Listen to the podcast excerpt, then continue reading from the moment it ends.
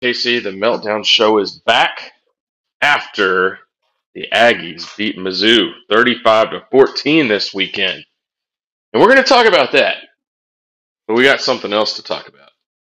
We've got a lot to talk about. Not a lot on Mizzou this week because it was a crazy college football weekend and a lot of weird on the field and off. And we're going to talk about all of that. But you want to dive All into of- Mizzou real quick? All of that and next. All On the Meltdown Show. Next. All right. Let's talk Yeah. about Mizzou. Like you said, we probably Oh, won't spend a lot of time here. Victory Scotch. God dang it, I almost forgot. Oh, All right, my listen, God. man. I'm not even ready. Well, Well, listen, I you do ready. that. You talk about Mizzou.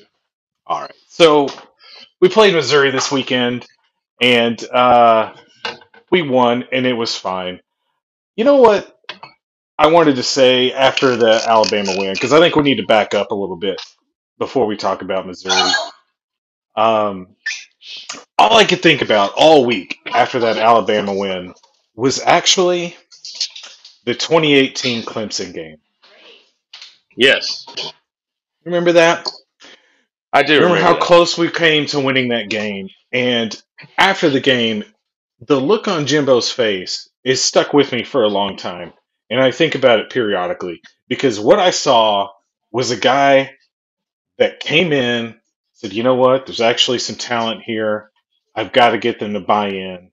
Came in with a top team like that into your house early in the year and you were so close. And the look on his face to me was like God, if I just could have squeezed that one out, these guys would have done anything for me. I remember You know what I this. Yeah, and and although I'm very happy with the direction Jimbo's got us headed right now, you do think what what if every once in a while, right? Like what would that have done for the trajectory of the program under Jimbo for that recruiting class that season and all of that? Um, and the and the buy-in, and so we finally got one of those, right? There's been opportunities throughout, you know, Jimbo's tenure, and we finally got one. And all I could think was, what's this going to do? You know? And you and I talked about after the game, what does this mean? Who is this team now? What's now possible for them as we go throughout the season? And you thought winning out's a very real possibility if you get that Zach Calzada, that kind of effort from the team, that kind of execution, and that kind of oh, how would you say it? Just the discipline of the practice and the faceless opponent and all those things Jimbo talks about. Uh, if that's who we are now, then this team should expect to be favored in all of these games going down the stretch. And a 10 and 2 season and an 11 and 2 season is a very real possibility. And so you really wanted to see what are we going to be this weekend against Missouri. Um, and I think if you were hoping to see that, you didn't get it. No. And I and and I think you saw that on Twitter and TexAgs and all that. That's the frustration in the fan base. Um, that's what people were hoping to see, and they didn't get it, and they're disappointed. And I think that's being mischaracterized as being malcontents or just wanting to be mad at something. Would you agree? I would agree, and I'm going to tell people why while you take care of the Soch. Okay, because I just Okay. gave you the link. All right, so get Awesome. out on the Soch and get her Stop done. saying so. All right, I finally do have my victory scotch. But no, look, you're right because y- you listen to the radio and some of the media, and they're uh, lambasting fans for being upset. And I want to talk about this thing, this upset uh, mentality.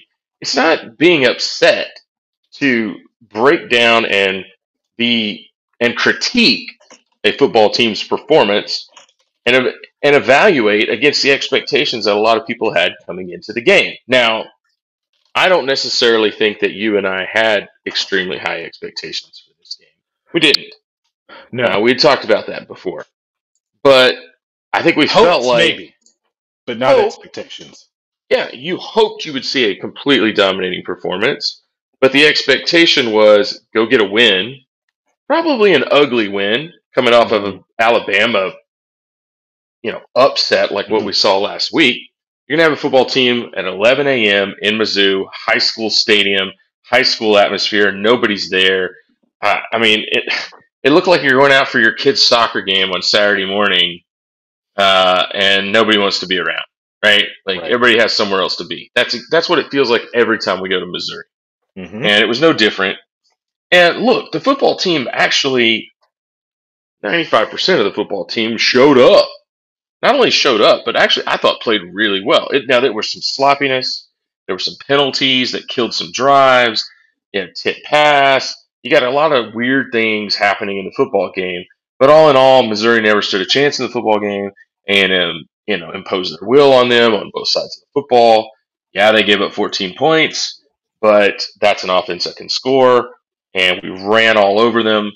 Uh, the difference in the football game being, you know, what it was versus being what we all hoped it to be was frankly the quarterback, and the quarterback did not play at the level that we saw last week. He played, in my opinion, much closer to what we saw the previous two weeks in the losses than what we saw against Alabama. And for us, that leaves a bad taste in everybody's mouth because, like you said, what can this thing be on the back end of a huge Alabama upset? Where can this team ultimately go? And that answer hasn't changed. It's going to go as far as QB2, who's now QB1, goes. I think on Saturday, it just gave us pause. And he didn't play horrible. He didn't. It wasn't Mississippi State, but it wasn't it wasn't Alabama either. And I even said after that Alabama game, look, you know, it's going to be up and down. Uh, I made a crack about regressing to the mean. Let's just hope that as the season goes on, uh, we regress for fewer and fewer possessions a game. And I think that's it. And maybe we see that performance we were looking for this weekend. You know, Yeah, against I- South I- Carolina. Maybe we do. Maybe. Maybe we do. But- because here, here's the difference. There, because there's two aspects to the to Zach Calzada, Zach Calzada's game that you have to pay attention to. One is decision making, and two is accuracy. I really didn't have any problems with the decision making. I thought he actually ran the offense pretty well. Mm-hmm. Looked like they were in the right place. Looked like the right reads most of the time. But on Saturday, the issue was the accuracy. Was and then, yeah, ironically, it was the easiest passes that he Yeah. struggled with the most because he made some tremendous throws in that football game, unbelievable.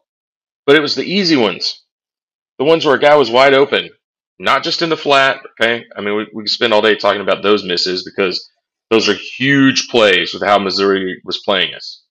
And to complement the run game, like that would to hit those plays would have been devastating to what Missouri was trying to do. Right.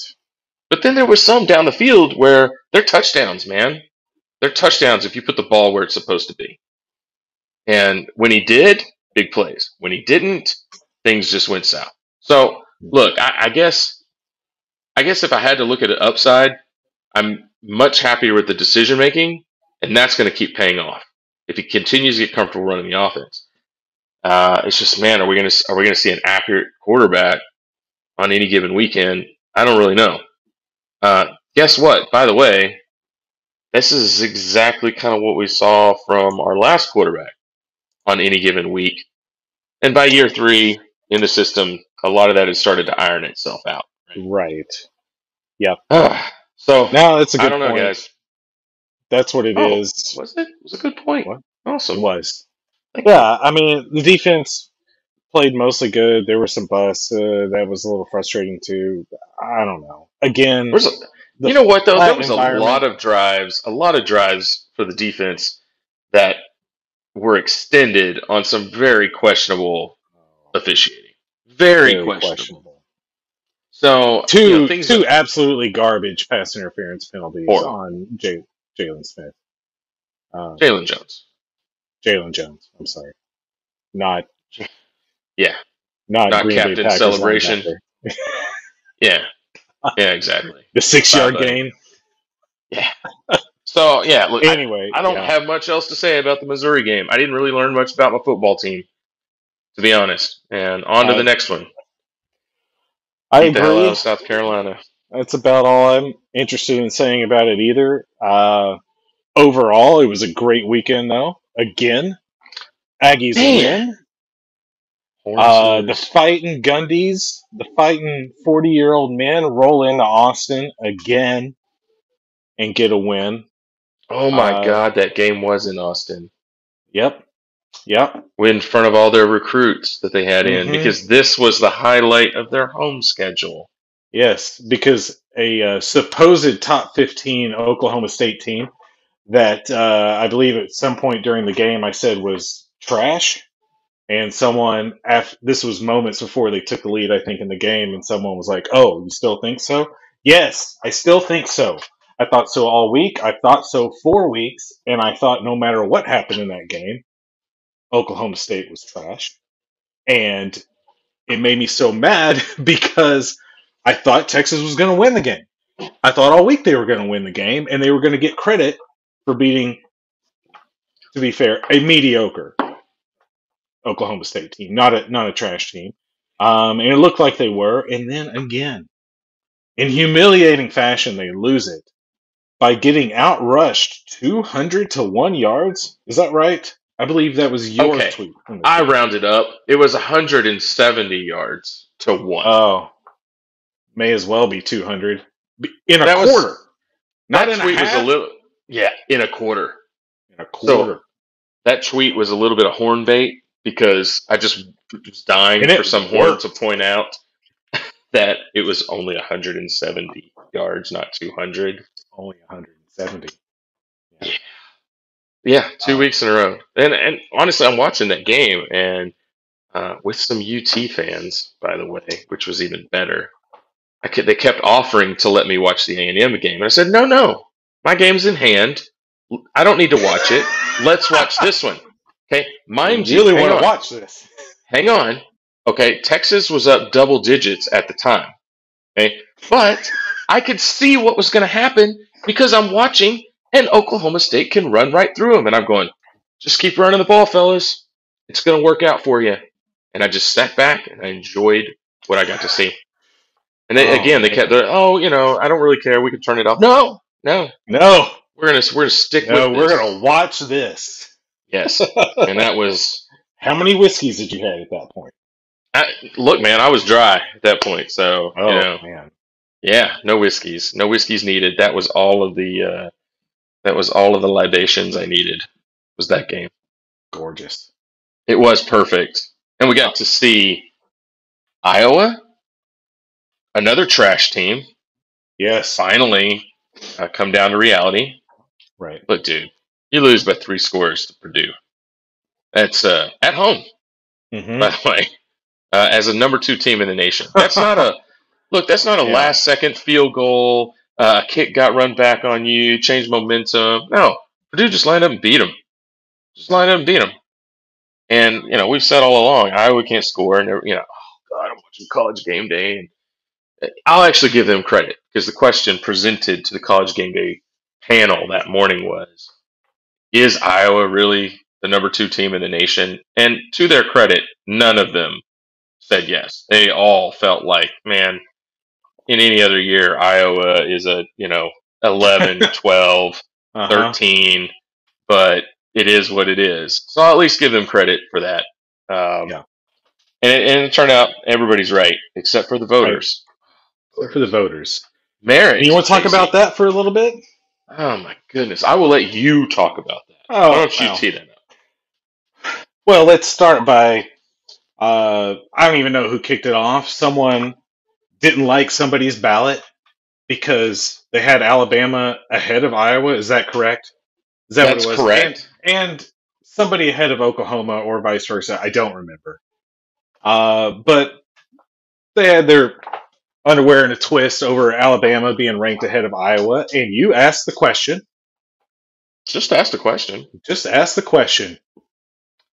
What would the line be if Alabama played Iowa today? Actually, my question was, what would the line be if Alabama played number two, number three, or number four team in the country at the time? so I think we were looking at Iowa, Oklahoma, and Cincinnati. What would the Mhm. line be? what would the line be? And boy, did you realize how wrong you were by even asking that question? I know. What a silly question. Can you believe it?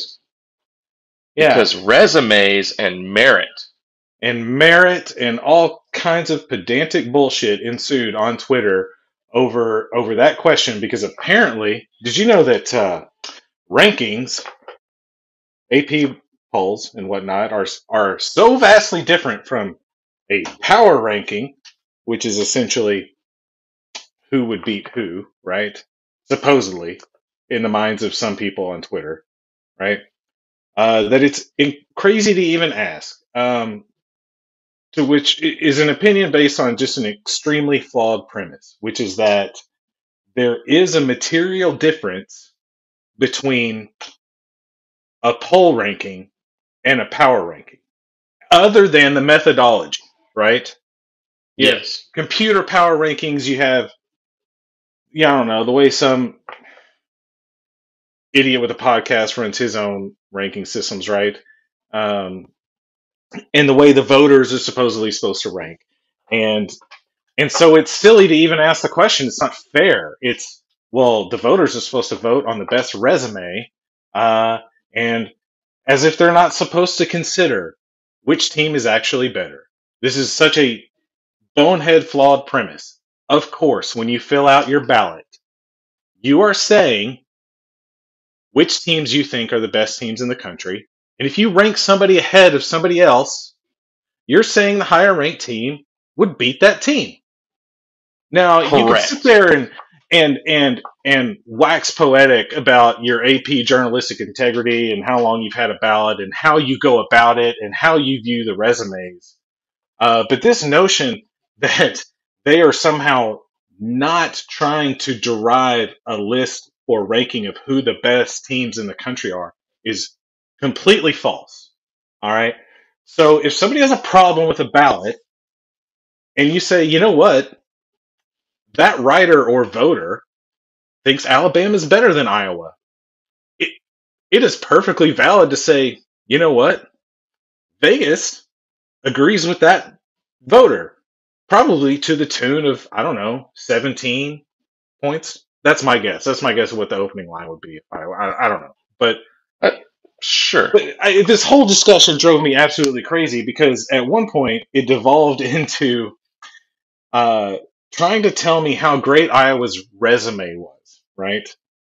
And the quality wins they have, and how therefore it's better than Alabama's, and it's unfair to rank Alabama ahead of it. Um, and when you By the way, drive Casey, home, uh huh, by the way, not not just better, better by a mile. yes, yes, uh, trying to trying to link me the um oh what is it? The guidelines for the AP voters that this guy can't read and hasn't doesn't understand himself. He's trying to use it to prove his point but um which all it really says is uh don't use uh blue blood bias or they they worded it some other way. Don't use the preseason rankings. These are all great Hmm. guidelines right? Very Mhm. important because um while they're not supposed to use the preseason rankings, uh, this pedantic idiot on Twitter was trying to tell me how good Iowa's resume was, whether he realized it or not, based on the preseason rankings. Because, and this is this is what's broken in the process, right? It's why we even have a college football playoff. What is the effort to take the decision making out of the hands of the AP voters for precisely this reason?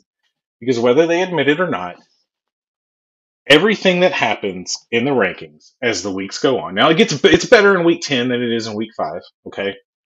But everything that happens cascades down from those preseason rankings whether they want to admit it or not and whether this poster admits it or not that's exactly what he was doing. He was crediting Iowa with wins that he said were good and quality but his only basis for that is a preseason ranking that had Iowa State for some reason in the top 10. Okay. And a Penn Hmm. State team that has now gone way into the top 10, right? And Iowa beat them, even though Penn State was getting ready to roll them until their quarterback. That's right. Correct. But So, regardless, guy's an idiot. stupid These people are idiots.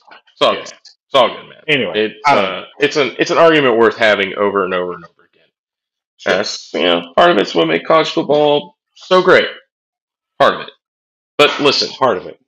what else happened on the college football weekend that uh, we should take note of? Oh, we need to take note. Everybody did take note because the Gators rolled into Baton Rouge. Is that, what you, is that where you were going at? You want I'm going where you want to go, so oh, let's go to Baton Rouge. So the Gators roll into Baton Rouge, and let's say the immense talent that is in Baton Rouge and always is, uh, took over the game, won the game. So Ed O, who we thought is on the a very hot seat, right, uh, gets a top twenty-five win at home, and all of a sudden, all hell broke loose. Yes. Yeah. And yes, what we did. learned is essentially I mean, we've learned many things, but what you can read out of this weekend is that the decision to fire Ed Orgeron happened weeks ago. And Scott Woodward was not going to let anything derail that.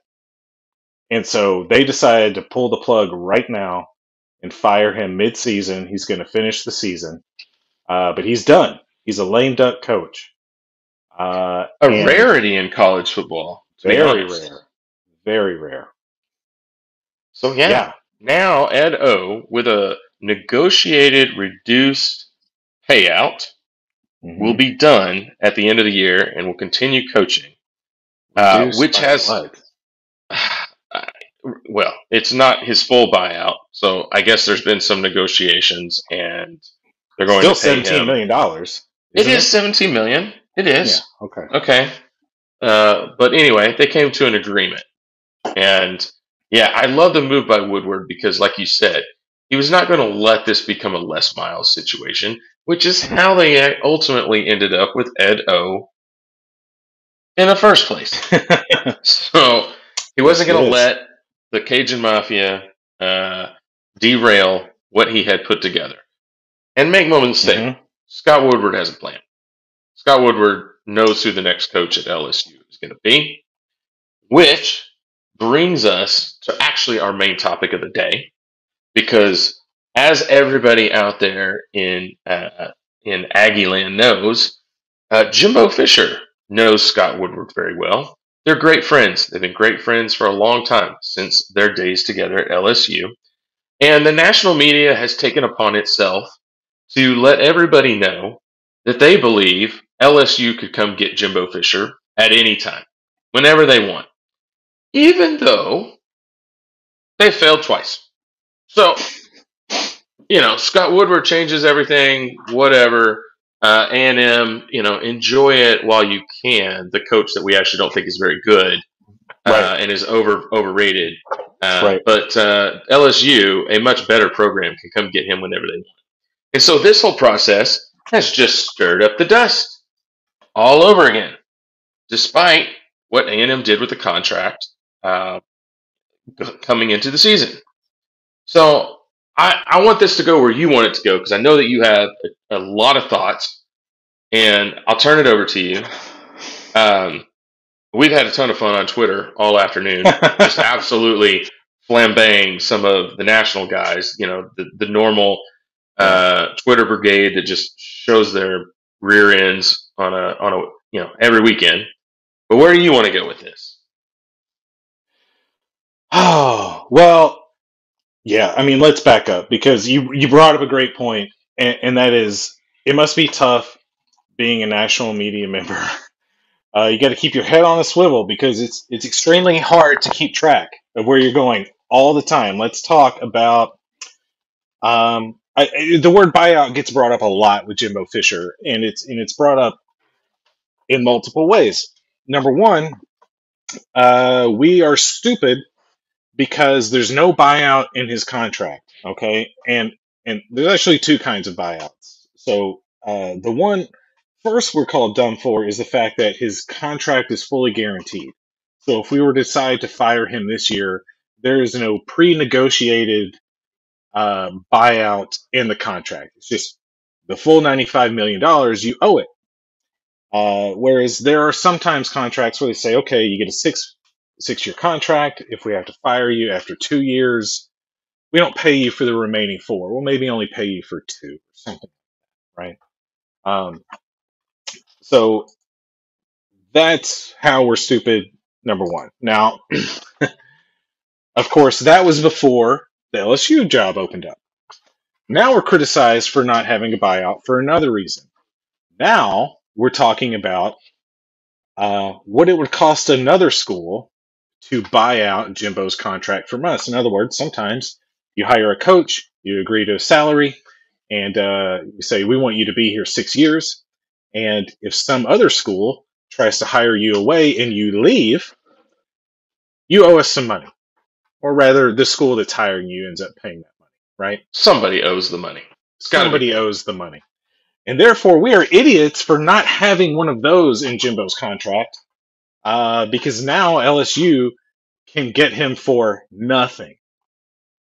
Uh, and so Ed O was fired this week, and the national narrative is immediately switched from Aggies are stupid for paying him that much and not having a buyout in case they want to fire him to Jimbo is so great that LSU is going to hire him away, and you're stupid for not locking him down with some sort of uh, buyout to keep somebody from hiring. And, and and I want to talk about that because for some reason A and M is the only school criticized for not having this kind of buyout in the contract, or essentially, right? Uh, our our good friend Thomas Campbell on Twitter put together a list of kind of the most notable buyouts in college football, right? Nick Saban, zero dollars. Okay. Uh, Kirby Smart, four hundred thousand dollars. Jim Mullen, two million dollars. Lincoln Riley, two and a half. Dabo, three million dollars. Uh, James Franklin up at Penn State, four million dollars.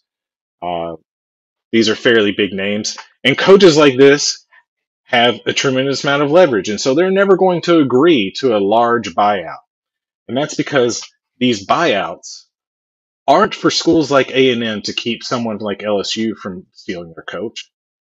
They're for schools like UT San Antonio to keep a Power 5 school from stealing their coach, right? Which is inevitable if they're any good. Somebody will come take them. And when you're UTSA, you know that's a fact of life and you want to get a couple million dollars out of it from the school. And good for you. Okay? But please, everyone out there, who is hearing about this nonsense from the national media maybe their horn friends or something, understand something, okay? LSU just paid Ed Orgeron or $17 million to go away, right? That was the buyout in his contract, and we've talked about that before, how that averages out over the course of the contract, and it's an astronomical number compared to Jimbo's $9.5 million a year, but whatever. So they're going to pay him $17 million to go away. Then, to hire Jimbo, supposedly, the bidding starts at 10 years and $95 million. You understand that too, right? That's Pretty obvious. And that's why, you know, Billy Lucci, we've said it a hundred times, the bu- the contract is the buyout. And this is what we mean by that. You paid him $17 million to go away. If you want to hire him away from Texas A&M, the bar is now nine and a half million a year guaranteed for 10 years. Okay. We're almost 117,000 or, or 117 million dollars is what it's going to cost to hire Jimbo Fisher. And you think for one second that a two and a half, three, four million dollar buyout paid to A and M for stealing their coach is going to stop a school willing to do that? It's not going to stop anybody. It never has stopped a Power Five school from stealing a coach, and it never will. So quit crying about it. And these guys in the national media should know better. And that's the frustrating thing to A&M fans, right? We're so tired of the constant pivoting back and forth between you're an idiot for paying him to you're an idiot for allowing a school like LSU to take him so easily. And now you bring up this buyout number and you know it can't actually matter and let you're still hammering it. And that's where A&M fans get really ticked off. And people want to accuse us of being too sensitive or constantly claiming the media is out to get them. And say what you want about that, but we're tired of them suddenly not being able to do their job when it comes to A&M. And it does seem that it's very selective. Like they just turn off their brain when it comes to A&M, right? and so you know, I that, that's my rant, I guess, right? Because uh, and I said earlier today, if you start to get frustrated when they're not doing their job over and over and over again, and at some point when they refuse to do their job like that, you start to think that is their job, right? Yeah, I, That I to get it wrong the over and over and over again, and nobody calls them out or nobody does anything about it. Maybe that is their job. Maybe Yeah, that's their that's maybe that's what they're being told to do. So they're yeah, being it's told very to do it. They're either yeah. being told to do it, or they have just all decided that that's their path to fame. That's how they've gotten to where they are, is by being antagonistic and provocative. And you know, facts be damned. We're just going to keep pumping a narrative, and it seems like you know that to them is the easiest narrative, I guess. I just I do think that there's something to this, and we've actually talked about this before with A and M in particular, and Jimbo Fisher. And you know, I think there's some media members that we know for a fact have, uh, you know, something stuck in their craw when it comes to this man, and the fact that he left Florida State and came to A and M, something that never happens in college football. He left a premier program, right, a, a blue bud to go to a lesser job. Um, it's just and ignoring all the reasons that it happened. And they just put all that over there because it's so much easier to just pump this narrative, to just keep feeding the masses the red meat that they think they need. And it is frustrating because if you call them out on it, which I feel like we actually, and you actually did a very good job of today, uh, even provoking a few of them into responding and making even bigger fools out of themselves uh, in the process. Uh, but that's that's just easier for them. It's just easier because, like you said, if you stop and you think for two seconds, you realize that these talking points uh, they're, they're ridiculous. They don't make any sense. And I think anybody that's actually close to either one of these programs, whether it's A and M program or the LSU program, when they start talking about the list of candidates, guess who's not on it? Jimbo is not Jimbo on it. Mm-mm. Right? But that's not good enough for the people who just take the easiest path and who just, you know, they're trying to get the clicks and everything else. Eh, it's fine, but like you said, I, I thought you that was perfect. If they're if they're consistently not doing their job as members of the media, journalists, talking heads, whatever it is, then it becomes pretty clear that this is just intentional at the end of the day. They're intentionally misleading people.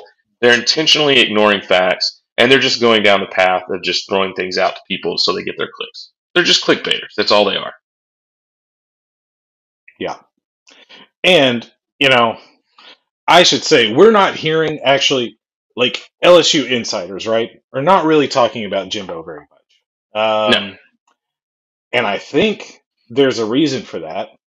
Uh, I I think Jimbo was at the top of Scott Woodward's list, and I think Scott talked to Jimbo about it in the off season and maybe in the weeks leading up to the season.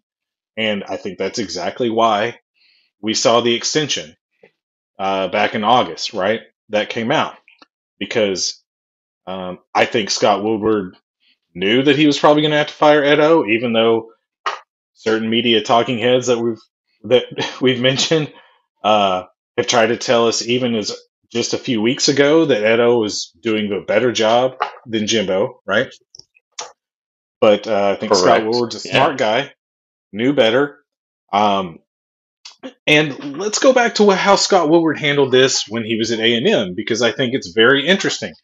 I think heading into 2017, Scott Woodward knew that he was probably going to have to replace Kevin Sumlin. Um, and even earlier than that, I think Scott had thought about what would it take for him to get Jimbo to A and M uh, because of the relationship that you had talked about. And then we open up the season with that horrific loss to UCLA. Not going to talk about it anymore. And I think we all knew his fate was sealed then. Okay. Uh, and, and actually, if you go back on TexAgs, I want to say Billy brought up Jimbo's name very early, almost in passing, as a possibility. if you know, it was very early. It wasn't you know 100 percent a done deal that someone was going to be gone. But you know, if he went, we had Jimbo Fisher, blah blah blah. Uh, I think we're zeroed in on his guy early in that season, and if a situation had come up where all of a sudden, you know, it looked like someone may have saved his job with a big win or something, I think we would have seen exactly what we just saw at LSU with Woodward firing someone mid-season.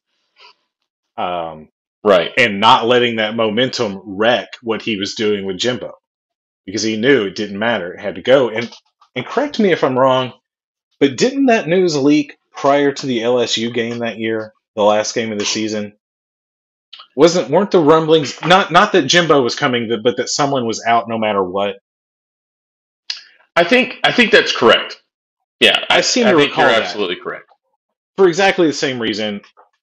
Don't don't let the fan base get all hyped up uh, over beating LSU, um, who I think also wasn't that great at the end of the year, but still it's LSU, right?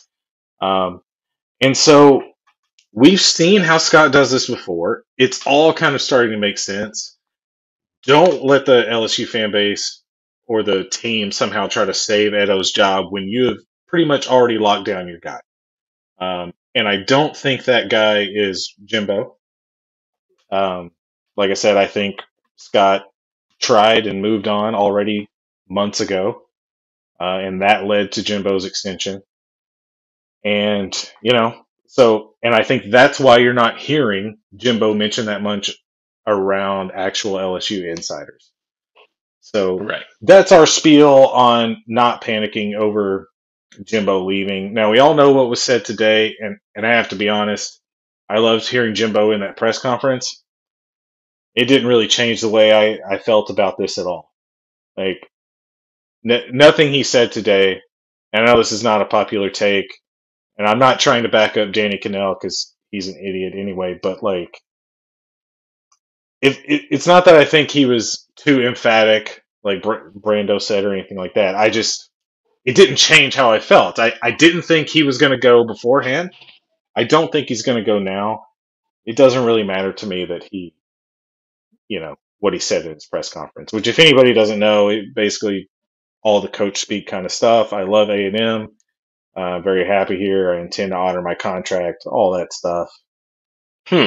You know, it was more emphatic than we've seen from coaches. I, I will not deny that, but you know, Well, uh, here it was a I'll- lot more emphatic.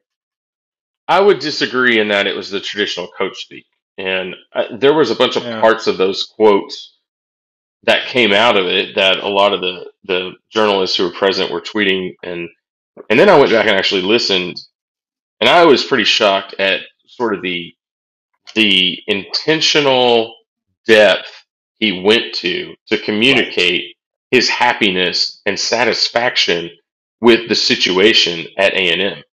Right. Mhm. So it wasn't just, hey, I'm happy here. This is a great place. I love my job.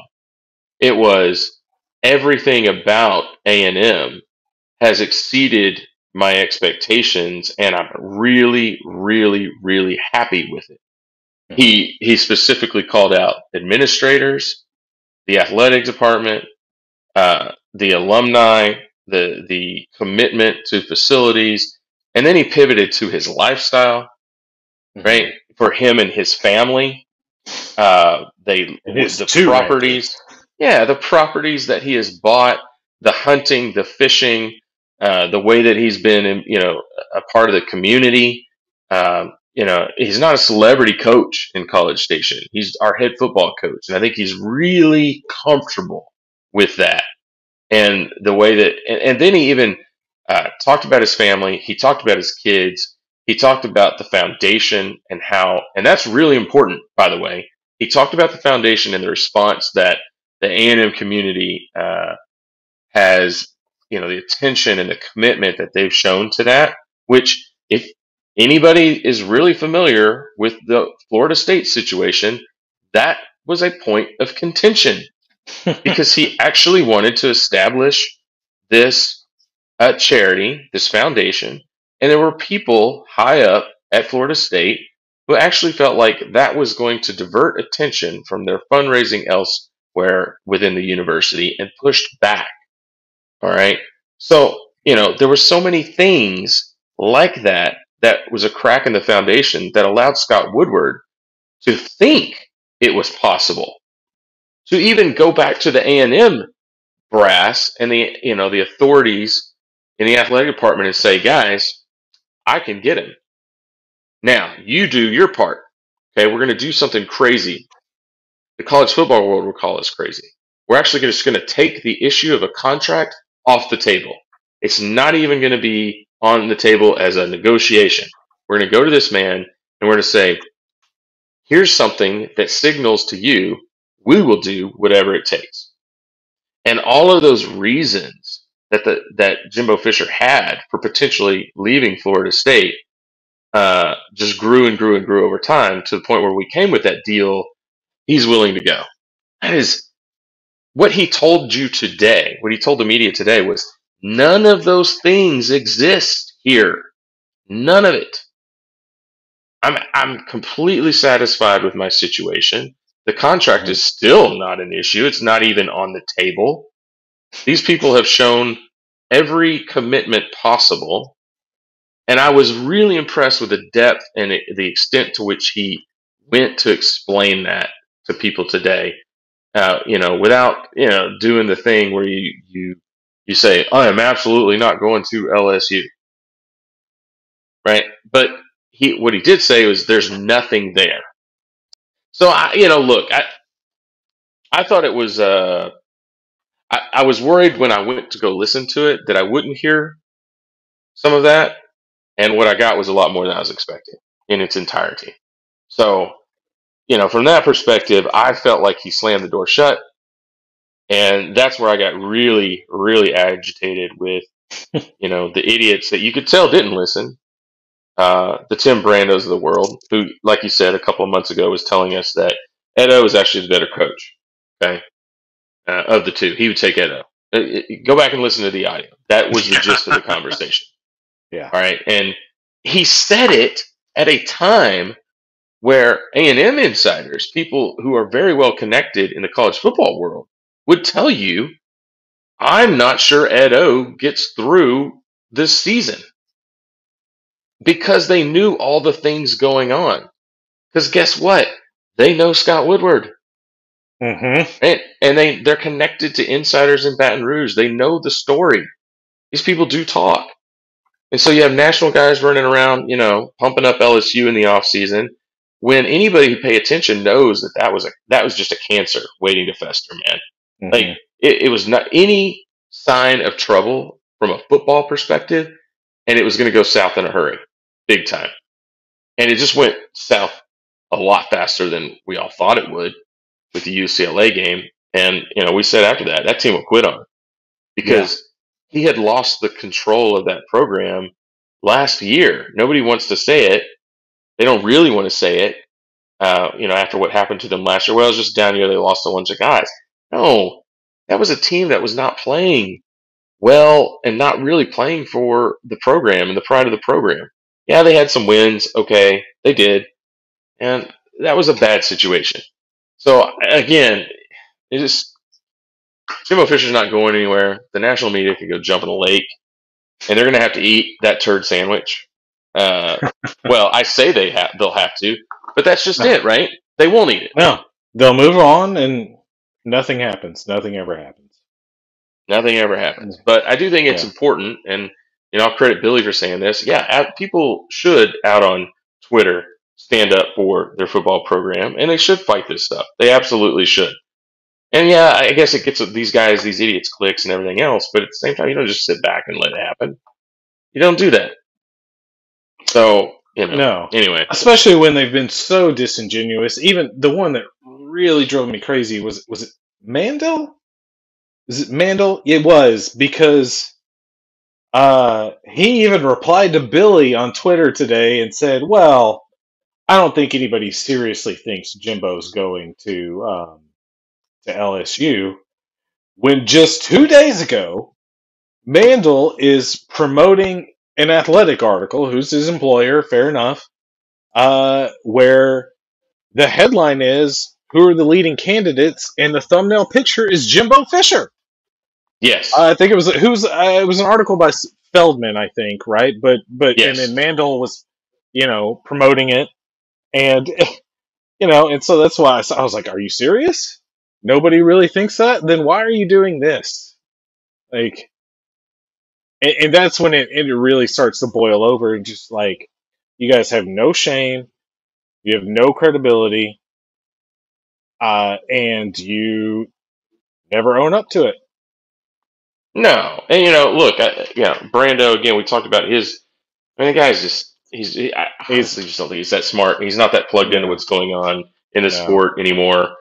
And you know, tweeted tweeted at him, and his response was, "Hey, man, chill out. Chill, I don't. Yeah. I don't think he's going anywhere. Well, then why don't you tweet that? Yeah. Why don't you tweet that you don't think he's going anywhere instead of saying, "Oh, well, I, you know, I think he's really uh, overselling uh, his message today, Yeah. and we'll see." Yeah, right? That's Oh. basically, you know, saying, ah, that's a little too emphatic for me. That seems suspicious. Let's just sit back and watch how this plays out. And then come back at somebody who calls him out and say, hey, chill out. I don't think he's going anywhere. Well, what are you doing? You know, so again, How about make fun of your friends in the media who are pushing the story? No, No. not gonna do No. that. nah, not going to do that. Clowns, all of them. Yeah. They are clowns. All right, man. What else we got today? What do we have? we have Uh, a game next weekend. got a game coming up, South Carolina. You know, another one that presents a bigger challenge than Mis- Missouri, right? I think uh, just from a physical profile standpoint, right? That is true. Uh, um, not gonna run like we did against Missouri, at least in the first half. I don't think. You know, let's talk about something. I, I don't know, I because the day of the Missouri game, the morning, there was news broke that uh, Jahmir Johnson was going to play left tackle, right, and Kenyon Green was moving back to guard, which was a different offensive line lineup than we saw against Alabama, right? Um, Alabama, it was Kenyon Green at left tackle, then Trainer at guard, Bryce Foster at center, Layden Robinson, and uh, what's his name? Father out at right tackle, right? And everyone said, don't change anything. I heard that all week, and I was like, mm, why not? You got Trainer in there. I don't know. You know, yeah, it worked against Alabama, but Trainer is who he is. I don't know.